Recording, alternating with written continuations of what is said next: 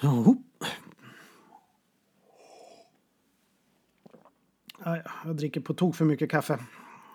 Ehm, Men man, man orkar inte vara skötsam hela tiden. Det är ju inte så att jag har eh, så dåligt rykte som bröderna Masse och Mulle Holmqvist hade.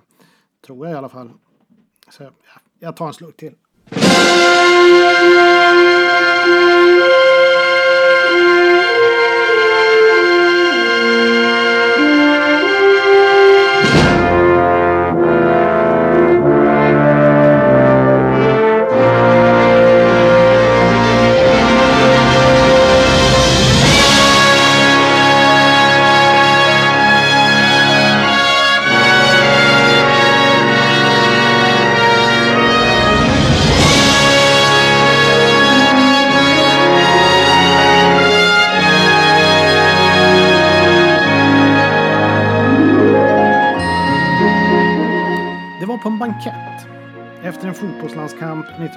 Köpenhamn som festprissarna och bröderna Masse och Mulle Holmqvist IFK Norrköping ska ha fyllnat till.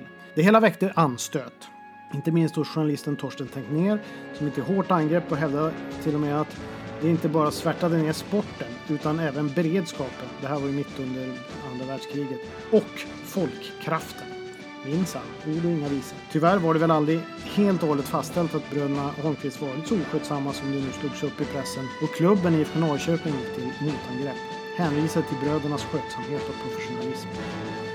Det var en period då fotbollens moraldebatt fördes med höga toner, inte minst när det gällde publikuppträdande, vilka då var så som man skulle kunna säga luften är fribråk med sin bästa eh, kompis i jämförelse med vad som skulle rulla in under 60 och 70-tal i form av en eskalerande huliganism i framförallt England. Det var också långt före George Best med flera som i slutet av 60-talet och början av 70-talet förde in fotbollsspelarna i samma rum som skådespelare, popstjärnor och modeller.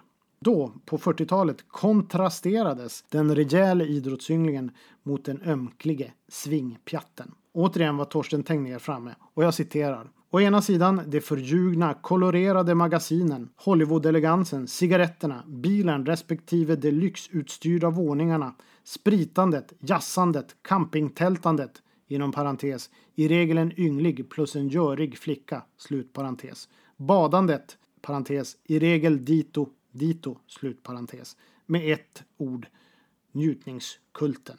Å andra sidan, arbete, enkel matlagning, inom parentes, vilken man ej kan utföra med långa rödmålade skor, slutparentes. Sund idrott, barnafödande, framtid. Symboler för det sunda blev spelare som exempelvis Gunnar Nordahl och Nils Lidholm. Skötsamma nykterister och icke-rökare som samtidigt var tuffa, vältränade och högeffektiva idrottsmän. Rationella och gärna från de idealiserade bruksorterna eller det kärva Norrland. Mot detta fanns de opolitliga figurerna som Lennart Nacka Skoglund. Det är inte svårt att i efterhand vända på perspektivet och konstatera att just Nacka var en av de första att stämplas av opolitliga vänner, press och allmänhet som något han egentligen kanske inte var. Han stämplades som en betydligt värre variant än bröderna Holmqvist. Vi har så lätt för att paketera och så sitter det kvar.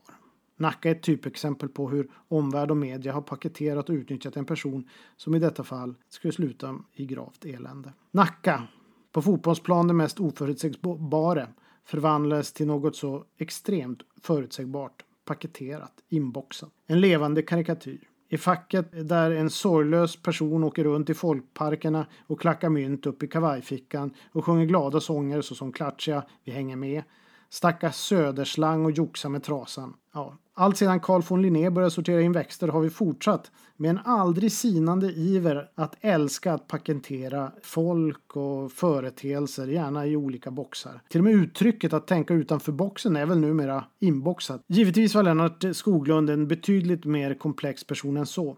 Där fanns mycket glädje och sorglöshet, men också mycket sorg och ångest. Men på ett plan sticker han ut. De rörliga bilder jag sett av Nackas konster på en fotbollsplan får en att häpna. Farten, tekniken, ja det är faktiskt magiskt.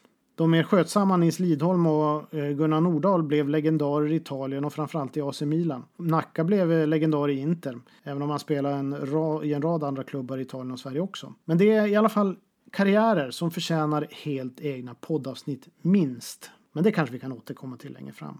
Andra som gått liknande öden till möte som Nacka är ju lirare som George Best, Stan Bowles, Paul Gascoigne och nu Kenny Sansom. Den gamla engelske vänsterbacken på 80-talet i Arsenal. Den senare, Sansom alltså, verkar dock ha repat sig nu och det känns hoppingivande. Inte minst min typ av eh, lite kåserande poddar och artiklar där mm, de här nostalgiska myterna oftast förstärks och, och det är det som lyfts fram med tanke på att det är just den typen av bilder och minnen som vi tror oss ha, men som också knyter oss samman och får oss att dra på smilbanden. Det är det man snurrar kring, att det är det man pratar om. Nostalgi är därmed, och det ska man alltid vara medveten om, något som måste tas med en nypa salt. Skådas med hjälp av ett snett leende och med vetskapen om att allt är mycket mer komplext än det verkar. Några andra lirare och lilla jag har satt upp en skiffelgrupp i våra dag. Det har blivit populärt bland vår publik. Så nu skyfflar vi i målen till musik. Vi hänger med, vi hänger med. Av någon anledning så gör vi faktiskt det. Nils Lidholm blev för övrigt sedermera en lysande tränare i Italien. Inte minst tog han AS Roma till ligatiteln 1983. Men för min del gjorde han något ännu större. 1972 fann han en 16-åring i Serie D-klubben Astib Makobi, jag tror jag uttalar rätt, och övertalade den unge mannen att skriva på för Fiorentina. Vilken var klubben Lidom tränade på den tiden? Spelarens namn? Giancarlo Antonioni. Ja, det kanske inte säger så mycket för er som inte växte upp med VM 1982 som referenspunkt och kanske inte ens för eh, alla av dem egentligen. Faktum var ju att Antonioni skadade sig i semifinalen och blev inte en av dem som fick ta hem det där lysande 3-1 Victorian över Västtyskland där man eh, framförallt minns glädjevrålet från Juventus mittfältare Marco Tardelli efter 2-0 i den 69 minuten. Kan vara på sin plats faktiskt att dra laguppställningen bara för att kittla nostalgigommen lite. I mål Dino Soff, fyrbackslinjen Claudio Gentile, Fulvio Colovati, Gaetano Scirea och Antonioni Cabrini. Juventus-dominerat. Mittfältet Bruno Conti, Gabriele Oriali, Marco Tardelli och Giuseppe Bergomi. Där Bergomi kom in istället för Anton Joni och Bergomi var ju egentligen back. Det var ju liksom väldigt defensivt präglat. Man byggde väldigt mycket på snabba omställningar under det här VMet. Längst fram Francesco Graziani och Paolo Rossi. Avbytare var ju Alessandro Altobelli som kom in redan i den sjunde minuten då Graziani fick utgå på grund av skada. Eh, Altobelli gjorde sedan 3-0 i den 81 minuten för att bli utbytt mot legendaren Franco Causio i den 89 minuten bara för att den senare skulle få komma in och känna på segerns sötma i en VM-final. Egentligen kanske Antonion aldrig blev något stort namn för en svenska fotbollsälskare, men i min bok var han där bland de allra största idolerna i min ungdom. Han var ju en av alla dessa härliga speluppläggare med teknik, kreativitet och vision som endast ett fåtal har begåvats med i Europas fotbollshistoria. Det är något speciellt över dessa nummer 10 från 80-talet. De kämpade i en fotbollsvärld där det egentligen inte hörde hemma. Då fanns nämligen inte två sittande mittfältare bakom utan tanken var att alla spelare på mitten skulle grovjobba rejält. Allt annat var lyx. Men som den legendariska Tottenham-eleganten Danny Blanchflower sa när han fick frågan om en annan nummer 10 på 80-talet, Spurs Glenn Hoddle, om inte Hoddle var lyx att sätta på mittfältet. Hoddle No, it's the bad players who are a luxury. Ord och inga visor. Antonioni var en av dem, en av de lysande spelarna, inte the bad players. En av de utvalda magikerna som gjorde fotbollen vackrare i en kärv tid. En av dem som jag för evigt kommer att dyrka. Efterhand la han också beslag på nummer 10 i Fiorentina och var dessutom klubben trogen från 1972 till 1987.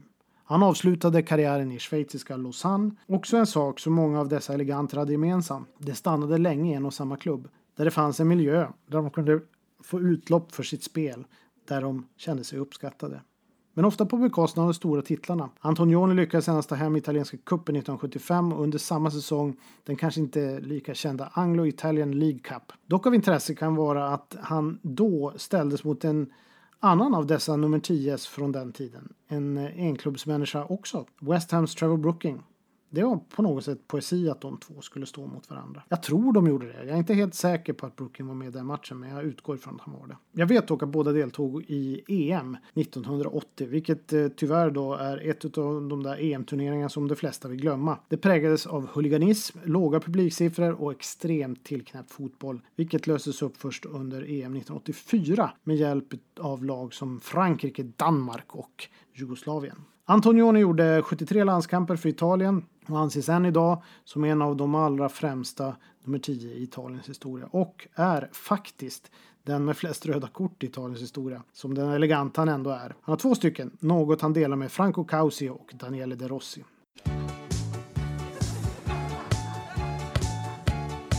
Du warst der Kaiser, Womanizer und du machst ihn gerne rein. Ja, sicherlich. Heute nennt man dich Bescheißer, das geht dir am Arsch vorbei. Ich habe ein reines Gewissen. Ja, sicherlich. Werbeträger, Schürzenjäger, heißer Feger, Präsident. Lichtgestalt. Ja, das auch. Neuerdings verwirrter Rentner. Papa Schlumpf ist wohl dement. Und dann noch zu wissen, was ich gesagt habe, was ich unterschrieben habe und warum. Also das, ich glaube, das ist ein bisschen, ein bisschen äh, zu viel verlangt. Du unterschreibst das Blanko gewusst. Keine Ahnung. Du unterschreibst das Blanko. Was? Glaubst du dir selber den Stoß? Laberst bei Sky um den heißen Brei. I mina EM-nostalgipoddar kommer jag inte bara att ägna mig åt berättande som tangerar sanning, utan också ta ut favoritälvor.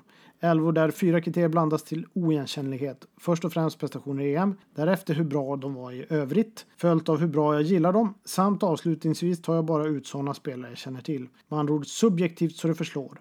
Men eh, kanske kan det väcka minnen om andra stora spelare, vilket jag har varit inne på tidigare. Och jag lyssnar gärna på eh, idéer om vilka spelare som egentligen bör vara med. Först ut var ju Old School Footballs EM-nostalgis 60-talselva som jag tog i den första podden. Eh, sen så hade vi bästa svenska 60-talselvan och här kommer 70-talselvan sett över hela Europa. Alla dessa spelare blev uttaget i något av All-Star-lagen under turneringarna 1972 och 76. Målet är ju att kunna matcha den elva som röstades fram på Uefa.com nyligen, All Time Euro 11, vilken hade en extrem tyngdpunkt mot spelare från senare tider. Ska försöka ta ut ett lag från varje decennium som kan matcha. Jag påminner återigen om den elvan som eh, togs ut på Uefa.com. Gianluigi Buffon i mål.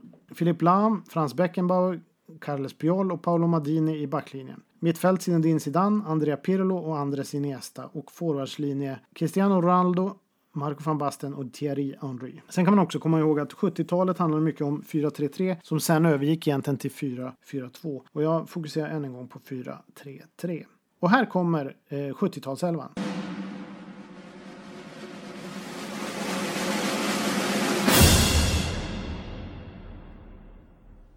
I mål Ivo Viktor från Tjeckoslovakien.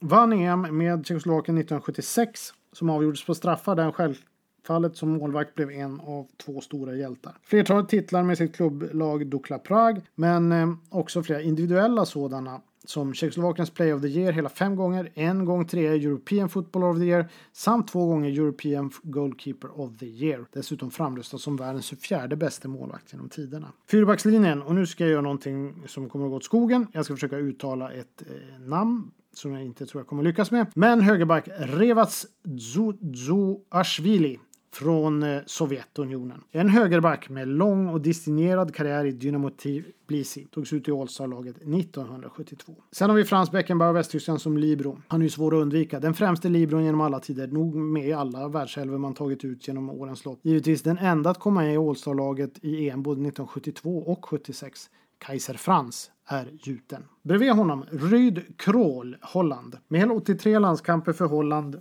och framförallt en mycket framgångsrik karriär i ett magiskt Ajax. Det är svårt att förbise Ryd Kroll. En av de främsta försvararna på 70-talet. Ett litet problem är att hans bästa position var libero, vilket ju även Kaiser, eh, Kaiser Frans roll. Kanske borde man ha en mer traditionell mittback framför Beckenbauer, men jag vill ta ut de två bästa och då blir det Kroll och Beckenbauer. Kroll är dessutom användbar på fler positioner eh, såsom eh, defensiv mittfältare och vänsterback. Vänsterback Paul Breitner, Västtyskland. En annan mycket användbar spelare, kanske en av de mest pokalsamlande spelarna i världshistorien då hans eh, karriär spann mellan 1970 och 73 och i klubbar som FC Bayern München samt Real Madrid. Han var dessutom delaktig i västtyska landslagets extrema framgångsperiod mellan 1971 och 82. Började som vänsterback och gick sedan över till att spela mittfältare. En given spelare i laget och jag tog ut honom som vänsterback. Sen har vi tremannamittfältet. Günther Netzer, Västtyskland. En av de främsta tyska passningsspelarna någonsin. Stor stjärna i det då så mäktiga Borussia Mönchengladbach och senare också i Real Madrid. Dessutom en ledartyp på tremannamittfältet. Under EM 1972 tog, togs Netzer ut i All-Star-laget,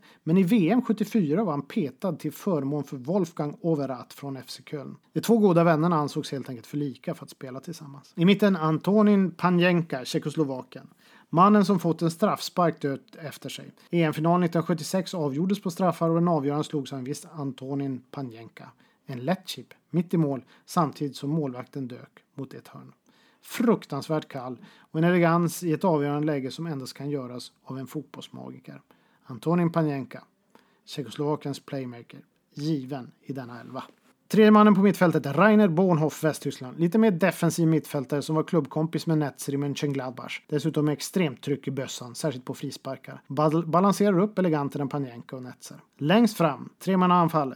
Jednek Nehoda från Tjeckoslovakien. 91 landskamper och 31 mål är imponerade för en teknisk högerytter som eh, var lysande under 70-talet och kommer ge mycket starkt stöd åt centerforwarden Gerd Müller, Västtyskland. Hela fyra mål i EM 1972 och därmed överlägsen skytteligavinnare. En av de allra främsta goalgetters världen skådats. Der Bomber der Nation plockade hem titlar i FC Bayern München och västtyska landslaget om och om igen.